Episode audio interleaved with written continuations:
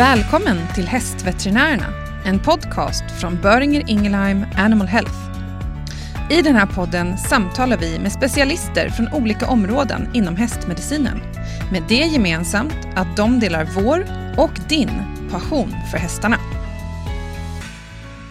Hej och välkommen tillbaka till Hästveterinärerna, podden för dig som är veterinär eller djursjukskötare och jobbar med häst.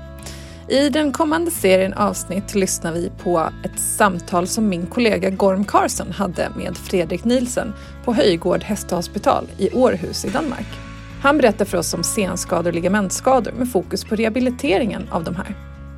I första avsnittet här berättar Fredrik om sig själv och sin bakgrund och om patienterna som han möter i sin vardag på kliniken. Så vi tar och lyssnar in på samtalet mellan Gorm och Fredrik.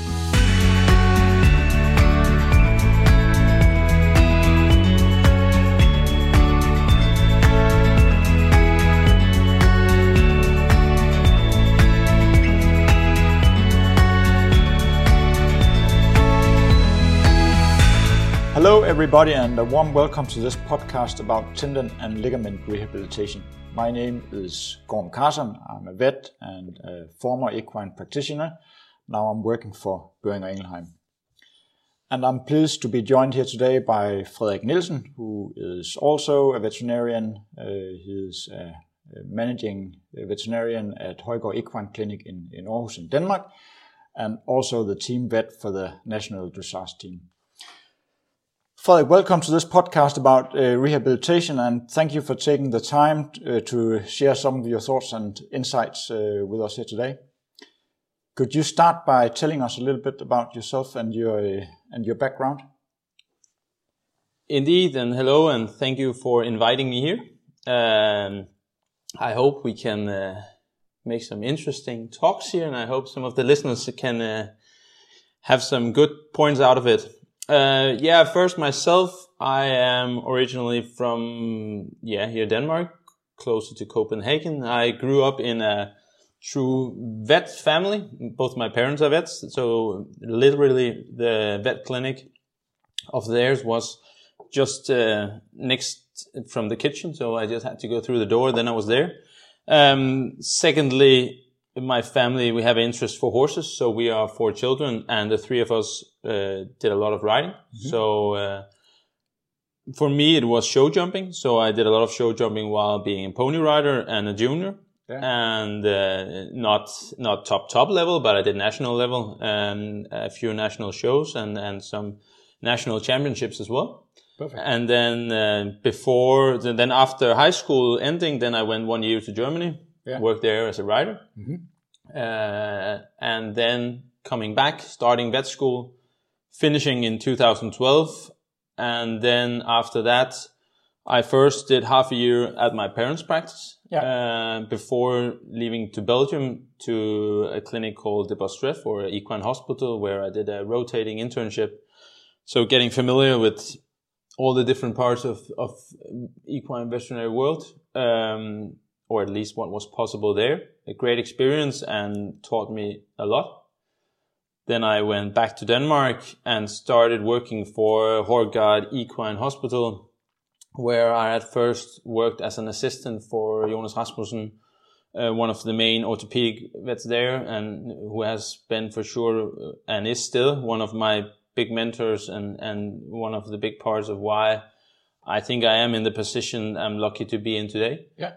Um, I worked there as an assistant for half a year or a little bit longer and then started working in the field. And then gradually over the years, I've then got to work more and more with orthopedia. Uh, and in 2015, we then started a new branch of the Højgaard Equine Clinics. And we started up here in Jutland, where we then made the clinic in Aarhus. Yeah. And then I was probably the youngest and the easiest one to move. So uh, I was then uh, asked to uh, to move to Aarhus, and and I did, yeah. and um, I worked there ever since. Since 2018, I then became became a partner there, and and now uh, I'm only working then with orthopedia and pre-purchase exams more or less. Yeah. Um, and then, as you said. Um, since 2017, uh, I've been the team vet for the Danish dressage team my first show was the European Championship in, in Gothenburg. Yeah. quite spectacular show they had up there. Uh, and then I've been along ever since, which has also been a real eye opener and a, a, perfect way to travel around and see really the top level of sport horses, how they compete and, and, and the management that is, is kept around them, uh, to keep them sound and fit to perform at highest level. Yeah. So you started out as uh, being a show jumper and uh, worked, uh, did your internship in, in Belgium, I guess, with a lot of show jumpers as well.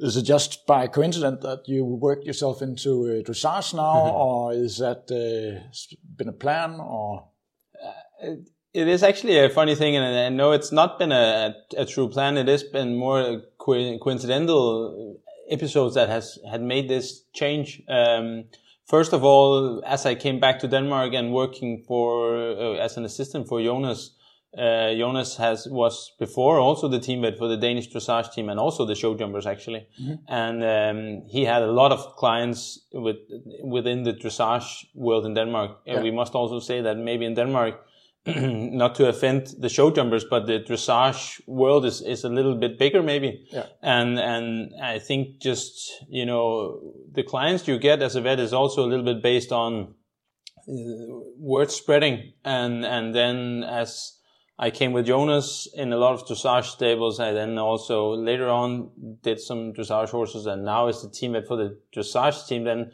uh, I have also maybe a majority of my clients being within the dressage world. Okay, so, so, it's not. Uh, uh, originally, I was myself a show jumper, but uh, but yeah, it's a little bit then peculiar. Then actually, I'm now working more with dressage horses. Yeah. So in your day-to-day work, you uh, your your mass of of patients would be from both uh, show jumpers and uh, and from dressage uh, horses. Yeah, in, in general, I would say that maybe 90% is uh, warm blood horses in general. Then yeah. I see uh, some Icelandic horses, yeah. only very, very few race horses. Uh, and then within the population of warm blood, yeah, then I would say there's is probably a majority of dressage horses, but mm-hmm. also a quite big part of, of show jumpers. Um, eventers uh, here in Denmark, is, eventing is not really big, and, and it's very rare that I see any eventers. Yeah. So that's probably my my population of clients and, and patients. Yeah. But you you almost only do uh, orthopedics uh, now, don't you? Yeah. yeah. Uh, since the last yeah years, three, four, maybe uh, it's it is really only orthopedic or pre-purchase exams uh, that I'm involved with. Yeah. yeah. So if we look a little bit uh, to come back to the to the to the topic of of uh, today's podcast uh, again. How frequently would you say that you come across a tendon and uh, or a, a, ligament injury? I think it's uh, uh, very dependent on your population of, of cases. Now yeah. I've said that it's a warm blood and especially dressage and show jumpers. And there, for sure, it is um, a quite frequent problem. Uh, I would I would say within the let's say just the dressage horses, but also the jumpers. Uh, uh, no doubt that if we take one thing out, that suspensory ligament injuries is, is one of the main problems, and especially because it can be at some point even not just a, a, temporary injury that you get past, but it can also even end to the point where it's career ending or yeah. difficult to manage. Um, so it is uh, more and more frequent. It can also be, of course, we we also do uh, some referral work and and and some of the more uh, standard things that uh, you know a, a, joint treatment and so on has maybe been tried uh, at a different locality before. Mm-hmm. So when they come to us, it's often uh, soft tissue injuries. Yeah.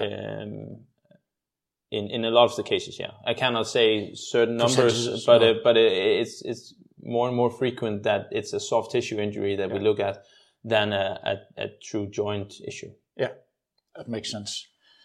Um, I know there are a lot of concerns related to tendon injuries, uh, but what would be your main concern uh, when you diagnose uh, uh one of these injuries? Um, if we look at the tendon first. Yeah uh, if we compare it to, let's say, joint issues in horses, yeah. I would say that we have uh, quite high. Of course, we, we can have some joint issues where it's also very difficult, especially if we have cartilage image, uh, defects and injuries. Mm-hmm. They can be really difficult to handle as well.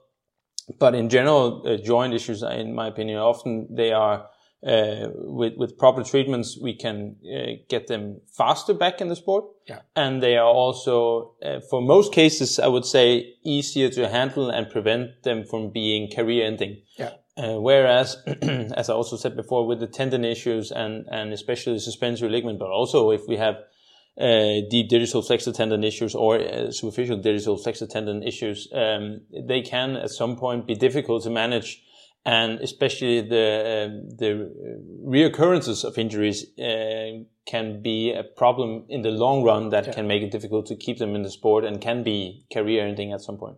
So that's I think uh, um, that's one of the issues. And then another thing that's uh, tricky with tendon and also ligament issues is that often um, the the time frame is longer, yeah. so it can be more difficult to keep the owner or the rider dedicated and motivated yeah. through the period because it, it, it's, as I said, with some of the joint issues, often it's a, a couple of treatments. And if you do good, you keep them, you get them relatively fast back uh, yeah. to riding.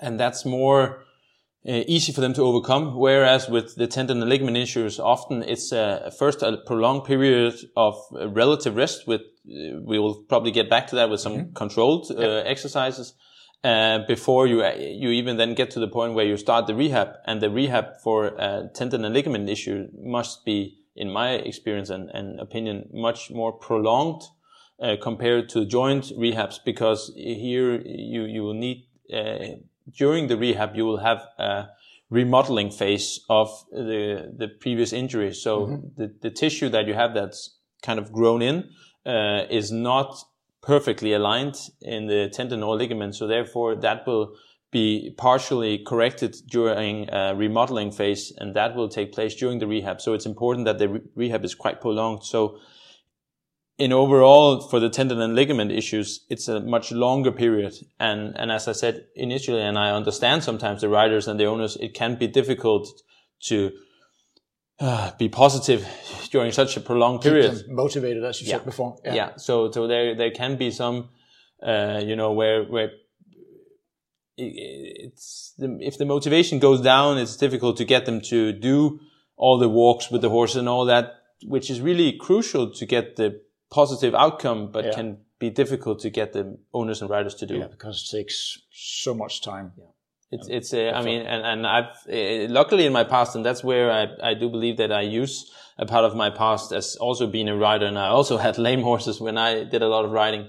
Uh, and, and I, I truly remember, okay, the first, uh, let's say the first month of uh, taking the horse out, uh, cleaning, doing walk exercises for uh, for half an hour, 45 minutes a day. Uh, that went pretty okay. Yeah. But then when you get past that month, it gets um, more and more difficult. And during summer, it's maybe also easier. During winter, it's a little bit more tricky. And and I so I totally understand um, the difficulties of keep being motivated through these prolonged uh, periods. Yeah. But it's just really crucial to get the the the most optimal outcome that we all wish in the long run. Yeah, yeah. So the, the, the time frame is is difficult in keeping uh, people motivated, as as you mentioned, and and then you just uh, mentioned the the recurrence injury uh, rate as well as being uh, being uh, challenging. I guess that's part of it as well. Yeah, indeed. Um, so for sure, we do know that. So we can with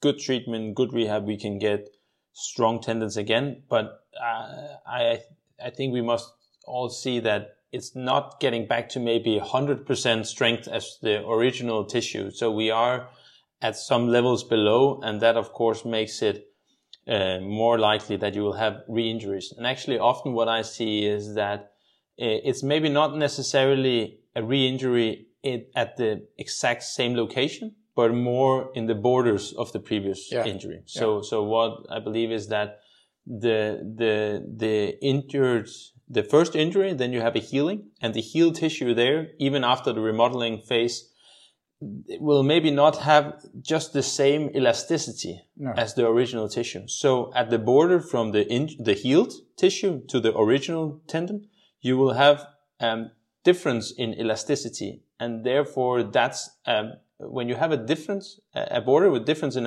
elasticity, that will always be at a point that will be weaker. So Yeah. that's always a new point for a new injury. Yeah. Um, so that's often what I see is that actually a, a injury can kind of um, move its way along a tendon. Yeah.